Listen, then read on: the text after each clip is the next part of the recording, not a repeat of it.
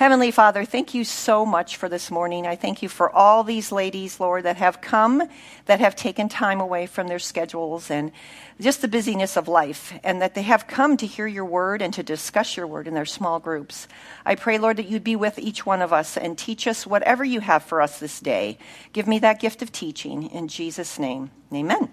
So turn your Bibles to 1 John chapter 2, verse 15 is where we're going to begin. And let's remember as we get into this that the word the word that the apostle John was writing to was writing to believers at the time as well as to us as believers. So God's word is for all times. And when I read this I was like 2000 years ago and this stuff is so applicable today. It never changes. So we can take each piece of this to heart and apply it to our lives today. So we begin, we're going to begin with the first three verses, probably titled in your Bible as Do Not Love the World. So, verse 15 Do not love the world or the things in the world. If anyone loves the world, the love of the Father is not in him. For all that is in the world, the lust of the flesh, the lust of the eyes, and the pride of life, is not of the Father, but is of the world. And the world is passing away, and the lust of it. But he who does the will of God abides forever. And we're going to see that word abide a lot. Um, to remain, to continue, to last, to endure. So we're going to dissect this a bit. Verse 15 Do not love the world or the things in the world. If anyone loves the world, the love of the Father is not in him. And so that word love there is agape, to welcome, to entertain, to be fond of, to love dearly. John is giving us a warning here about the world. We're not to welcome it into our lives, to entertain the world, to be fond of it or to love it dearly. And we can wonder when we look back at John 3:16 when it says for God so loved the world that he sent his only son for us. Um, but then here he warns us very pointedly to not love the world or the things of the world. So it can seem contradictory.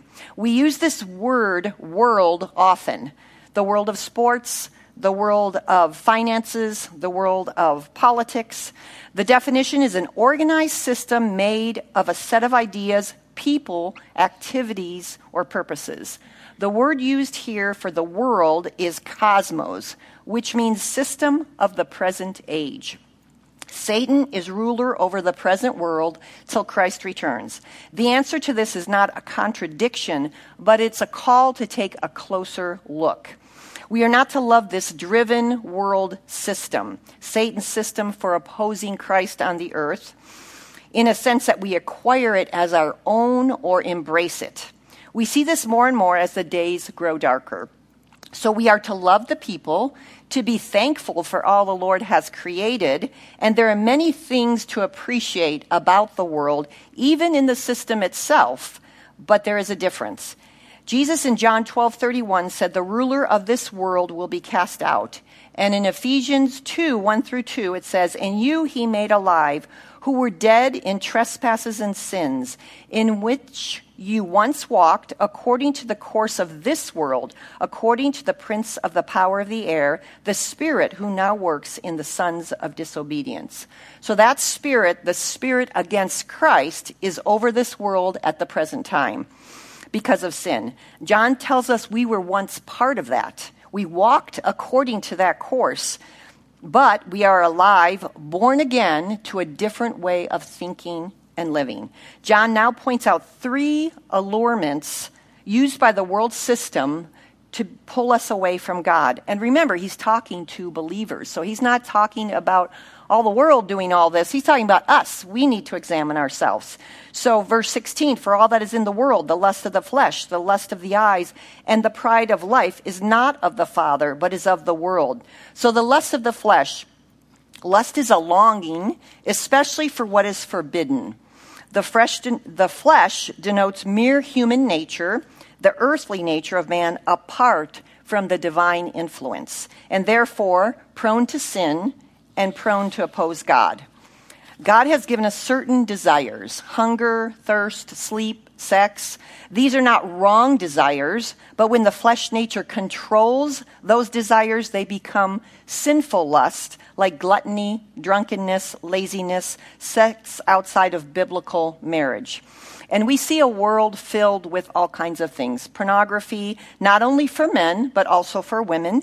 And pornography is linked to the sex trafficking that we hear so much about and know is real, and so many ugly things. Our world is a mess. It's gotten harder to be in the world, but not of the world.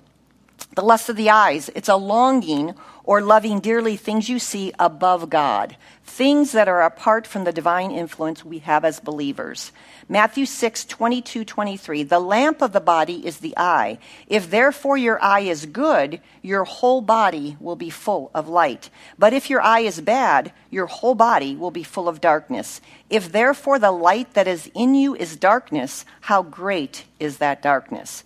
So we see with our eyes so much now with technology, and our children and grandchildren see things so much earlier than we ever did. And it grieves my heart. And the lust of the eyes is always crouching at our door, or at our phone, or at our computer. We have to guard our eyes.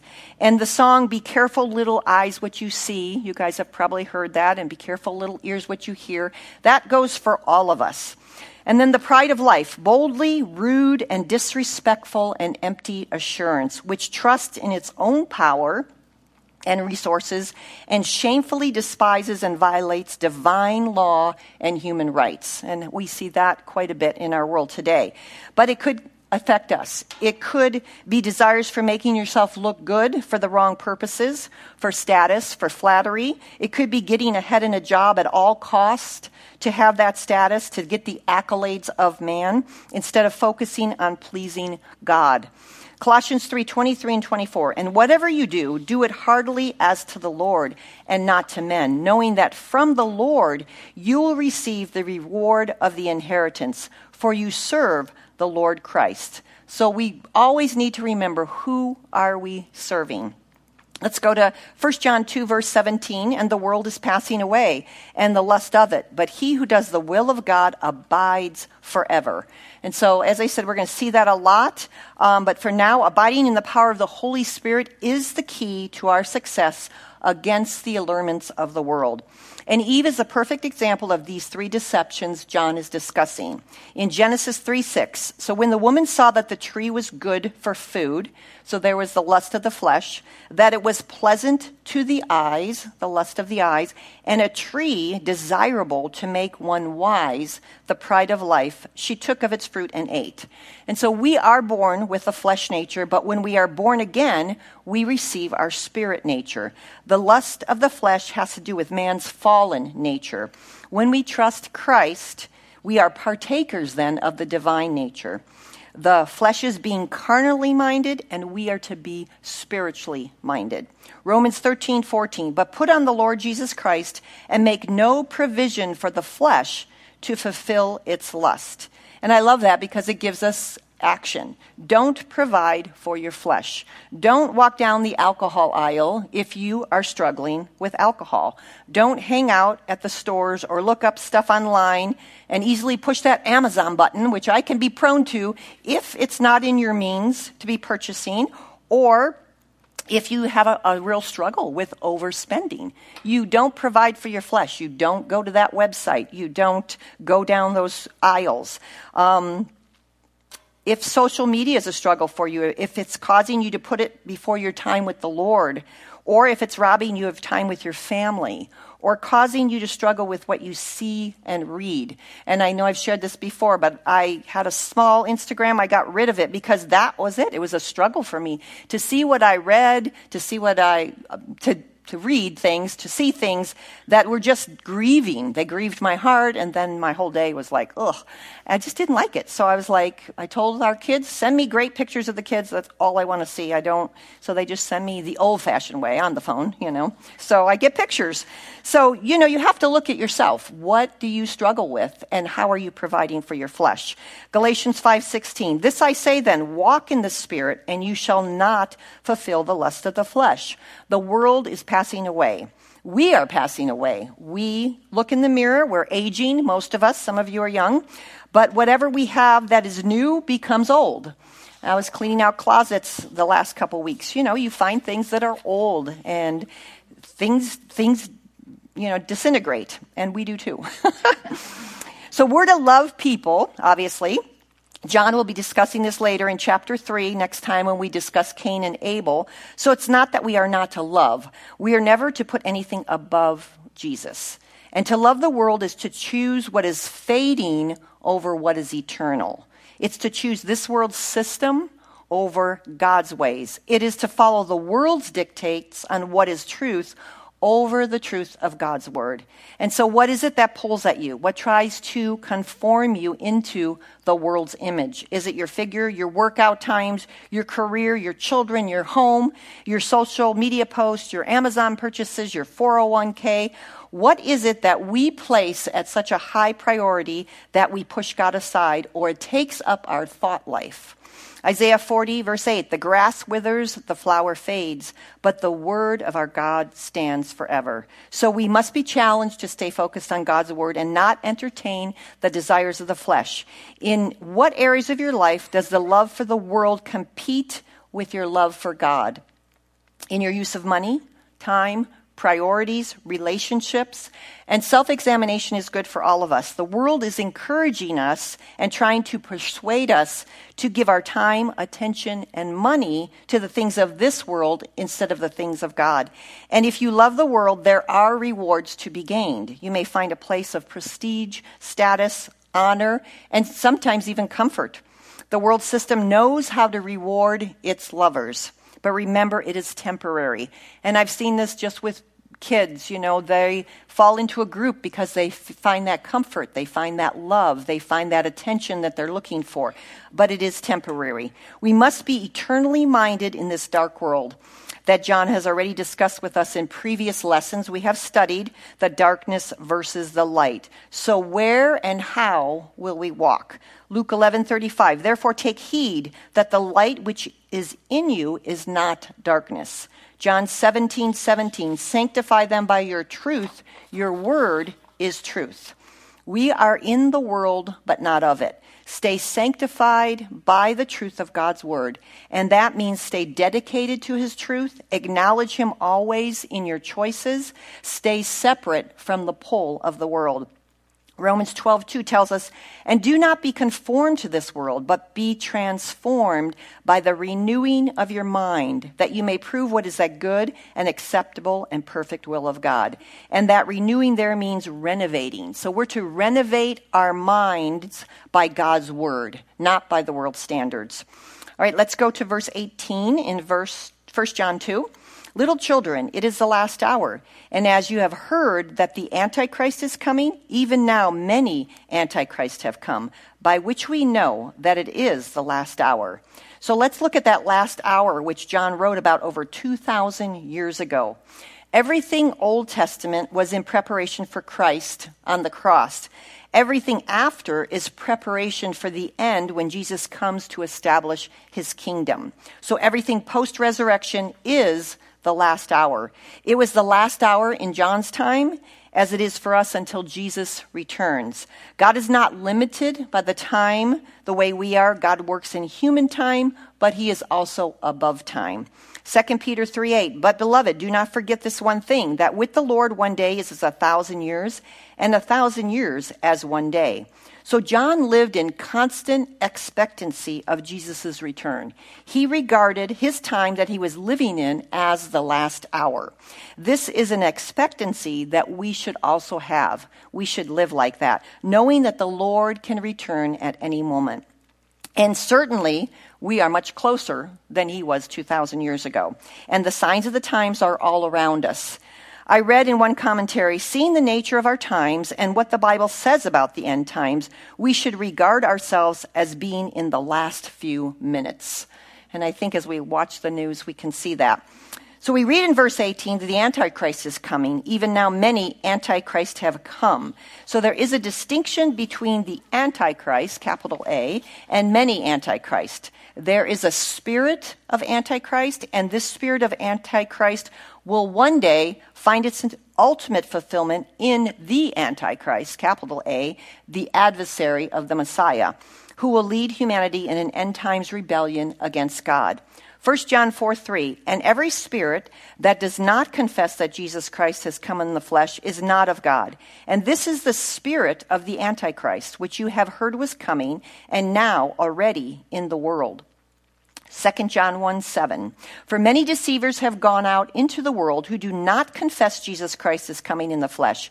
This is a deceiver and an antichrist. So the word antichrist occurs in the Bible only in the letters of John and only five times in four different verses. And you can jot these down if you want. It's in 1 John 2 18, 1 John 2 22, 1 John 4 verse 3, and 2 John 1 7. But through but though the word is infrequent in the Bible, the idea of antichrist is frequent and it's an important one. This antichrist with a capital A goes by many titles, and so I'm going to quickly give it to you. He is the little horn in Daniel 7 8.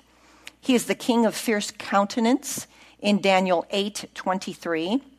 He is the prince that shall come in Daniel 9:26. He is the willful king in Daniel 11 36 through 45. He is the one who comes in his own name in John 5:43. He is the son of perdition, the man of sin, and the lawless one in 2 Thessalonians 2 3 and 2 8. Essentially, the Antichrist is a world dictator who leads humanity in what seems to be a golden age until he will show his true colors and the judgment of God is poured out on him and his empire immediately before the second coming of Jesus. So we should take notice because the world stage is set for that political and economic superman to arise, a single political leader to organize a world dominating confederation of nations. National leaders speak of a new world order. I'm sure you guys have hear that all the time. We hear of the great reset of 2030 and we see the world all wanting to get on the same page of control. All these developments should make us understand that the Antichrist is ready to be revealed when the moment is right. This leader is coming, but Jesus will come first in the rapture. So we are to be ready for him and we are to abide in him. And so we don't want to get so focused on the Antichrist because we want to be focused on our king. So the spirit of Antichrist, though, is behind every false doctrine and every religious substitute for the truth that is in God's word, the truth of who Jesus is. That prefix anti actually has a dual meaning. It can mean in the Greek both against Christ and instead of Christ. Satan, in his frenzy, is fighting Christ and his eternal truth, and he is substituting his counterfeits for the realities found only in our Lord Jesus. The spirit of Antichrist is in the world today. We see it working in so many areas. Anything against Christ, God's creation, which we're seeing that happening a lot, his will, his truth, is that spirit of Antichrist. And it's vital that we know God's truth and we can recognize what is not of God. We must stay true to God's word to be alert and aware and not be deceived. And John here is warning us about deception in these verses. So keeping with that theme of the spirit of antichrist, John writes in 1 John 2:19 as we continue, they went out from us, but they were not of us. For if they had been of us, they would have continued with us. But they went out that they might be made manifest that none of them were of us. So they went out from us. This shows that many of these antichrists, those opposed to Christ, at one time or another identified themselves with Christian communities because they went out from us. They were in the community. But to clarify, John isn't talking about someone who leaves the church to go to another good Bible believing church. Their kids need a better program or God's calling them here. He's not talking about that. He meant those who leave the community of God's people altogether. This reveals that they were never really part of God's people to begin with. And now John speaks directly to us again in encouragement in 1 John 2:20. But you have an anointing from the Holy One, and you know all things. And we're going to discuss that anointing when we get down to verse 27. So we're going to go to verse 21. I have not written to you because you do not know the truth, but because you know it, and that no lie is of the truth. Um, In verse 20, John used a different word for know than he often used before. Previously, John used the word meaning knowledge by experience, but here he uses the word meaning knowledge by intuition.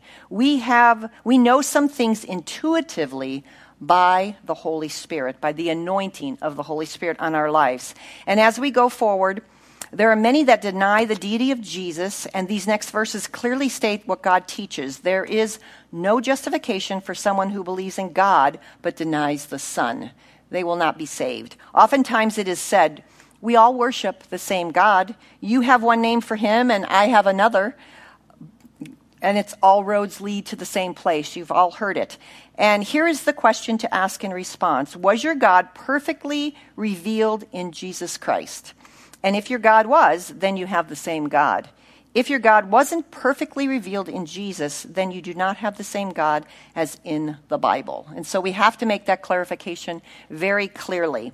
1 John 2:22, who is a liar but he who denies that Jesus is the Christ, what we're just talking about, the Messiah. He is Antichrist who denies the Father and the Son. So it doesn't mean he's the Antichrist with a capital A, it just means he's against Christ. 1 John 2 23, whoever denies the Son does not have the Father either. He who acknowledges the Son has the Father also. Let's look at a supporting scripture for this in John 12, 44 to 46. You can move there if you want, or you can just listen. Then Jesus cried out and said, He who believes in me believes not in me, but in him who sent me. And he who sees me sees him who sent me. I have come as a light into the world, that whoever believes in me should not abide in darkness. And 1 John 2, 24. Therefore, let that abide in you which you heard from the beginning. If what you heard from the beginning abides in you, you also will abide in the Son and in the Father. So we protect ourselves from against the spirit of the Antichrist by abiding in the original core Christian message, that which you heard from the beginning in the Word. As we walk in the simplicity and power of that message, we will not be led astray. And as we have discussed before, abide means to remain in a given place, state, relation, or expectancy. And when we seek Him, stay in the Word and in fellowship, we will abide in Him. John 15, 4 and 5 says, Abide in me, and I in you. As the branch cannot bear fruit of itself unless it abides in the vine, neither can you unless you abide in me. I am the vine, you are the branches. He who abides in me, and I in him, bears much fruit. For without me, you can do nothing. And that's a wonderful illustration of abiding. I would encourage you to jot it down. John 15, 4 and 5. And then 1 John 2:25, and this is the promise that he has promised us, eternal life. And I want to say what I we have a friend who has a Down syndrome young adult, and he's so cute. When I used to be on Instagram, he always gives a verse for the day, and he always says, "Wow, what a promise, what a verse." And that's what I want to say to that. And this is the promise that he has promised us, eternal life, and he does it so cutely. What a promise, what a verse. Wow. So, 1 John 5:11 says, "And this is the testimony that God has given us eternal life, and this life is in his son. He who has the son has life. He who does not have the son of God does not have life. These things I have written to you who believe in the name of the son of God, that you may know that you have eternal life and that you may continue to believe in the name of the son of God." All right, back to 1 John 2 26. These things I have written to you concerning those who try to deceive you. Mark 13 5, Jesus answering them began to say, Take heed that no one deceives you. John is saying, I have written these things to you. Don't let the spirit of the Antichrist deceive you. This deception falls into the allurements of the world that we discussed um, as well as the deception of the spirit of the Antichrist. It is a trap, it is deceptive, so we are to take heed. Jesus says, Be alert and be aware. 1 John 2:27 But the anointing which you have received from him abides in you and you do not need that anyone teach you but as the same anointing teaches you concerning all things and is true and is not a lie and just as it has taught you you will abide in him so you have an anointing. Here, John referred to a common anointing belonging to all believers. This is an anointing that makes discernment possible for those who seek it in the Lord. And that's why it says, and you know all things. This text is not telling us not to have human teaching. It is simply telling us that we are given the Holy Spirit to teach us His truth and to test anything that we hear against the Word. Ephesians 4 11 and 12 tells us, And he himself gave some to be apostles, some prophets, some evangelists, and some pastors and teachers for the equipping of the saints, for the work of the ministry, for the edifying of the body of Christ. And so we do need teachers. Jesus was God's anointed one or Messiah who had been foretold by the prophets of the Old Testament. And I'm just going to give you a couple verses. I'm not going to read them. Psalm 45 7 and Isaiah 61 1. These, as well as other verses, show us that Jesus had an anointing to fulfill his purpose as God's special messenger. Another example of anointing is a woman who poured perfume on Jesus' head as an anointing before his death. And you can find that in Mark 14, 3 through 9, but I'm not going to read that either. There's so much in these verses, you have to do your own study. Anointing also refers to a spiritual process in which the Holy Spirit empowers a person, heart and mind with God's truth and love, and that is what is he, he is referring to in these verses 20 and 27 in 1 John 2. And the example of this anointing was on the day of Pentecost after Jesus' resurrection in a great outpouring of his Holy Spirit on believers, and that's in Acts 2 1 through 4. The Apostle Paul declared that all followers of Christ are anointed as God's very own and set apart to his service. So let's move to 1 John 2:28. And now, little children, abide in him, that when he appears, we may have confidence and not be ashamed before him at his coming. So some will be afraid when Jesus returns, as they believed in him so they thought, but they never knew him. There is a difference. Matthew 7 21 through 23 says, Not everyone who says to me, Lord, Lord, shall enter the kingdom of heaven, but he who does the will of my Father in heaven. Many will say to me in that day, Lord, Lord, have we not prophesied in your name, cast out demons in your name, and done many wonders in your name? And then I will declare to, the, declare to them, I never knew you. Depart from me, you who practice lawlessness. And we've talked about that before practicing lawlessness and righteousness. Righteousness is having your relationship with Jesus. That's the ticket to heaven. If you don't have that, he will say, I never knew you. And that's, those are strong words and very sobering. Then others will be ashamed because they knew him they knew him, and he will say, I know you. Yet they chose to live in the world, not following after him, and not leaving the world behind. There will be a loss of rewards. 1 Corinthians 3:15 If anyone's work is burned, he will suffer loss, but he himself will be saved, yet so as through fire in Luke 9:23. Then he said to them all, "If anyone desires to come after me, let him deny himself, take up his cross daily and follow me." And so we clearly have a choice to abide and have that confidence when he returns or calls us home.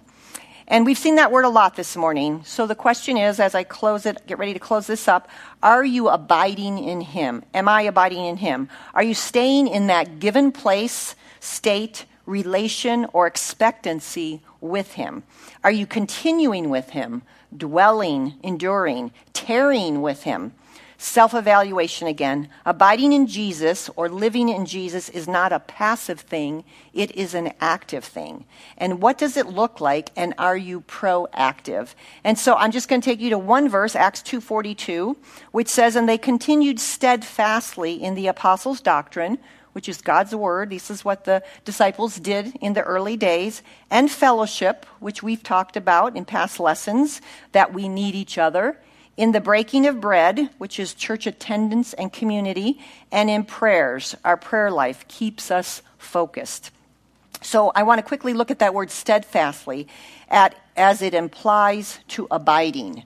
Steadfastly is to adhere to one Be his adherent, to be devoted or constant to one, to be steadfastly attentive unto, to continue all the time in a place, to persevere and not to faint, to show oneself courageous, which you need to be more courageous in the world we're living in, to be in constant readiness for one, wait on constantly. So I just thought these were really good definitions of abiding. It's, a, it's vital that we abide in Christ. And so our last verse in 1 John 2:29 if you know that he is righteous, you know that everyone who practices righteousness is born of him. This last verse is confirmation of who Jesus was and encouraging us in our walk to live righteously. John reminds us to die to our sin nature and rather take on the spiritual nature and to abide in his truth. And so, in closing, be aware of the spirit of the Antichrist, the lure of the world, those things that keep us from Christ, and abide in him. Be steadfast. That is the only remedy, is to abide in him. Let's pray. Heavenly Father, we thank you for this time in your word, Lord. And as we go into our groups, I pray as we dig into these verses, there's so many, that we would glean from one another, that we would encourage one another to abide, to continue, to be steadfast. Lord, we thank you that we have everything we need to do it. And we're so grateful we have the word of God on our laps. And Lord, we pray for the food that you have blessed us with. Thank you so much for the ladies that have taken the time to prepare it and bring it. And we give this rest of this morning to you in Jesus' name. Amen.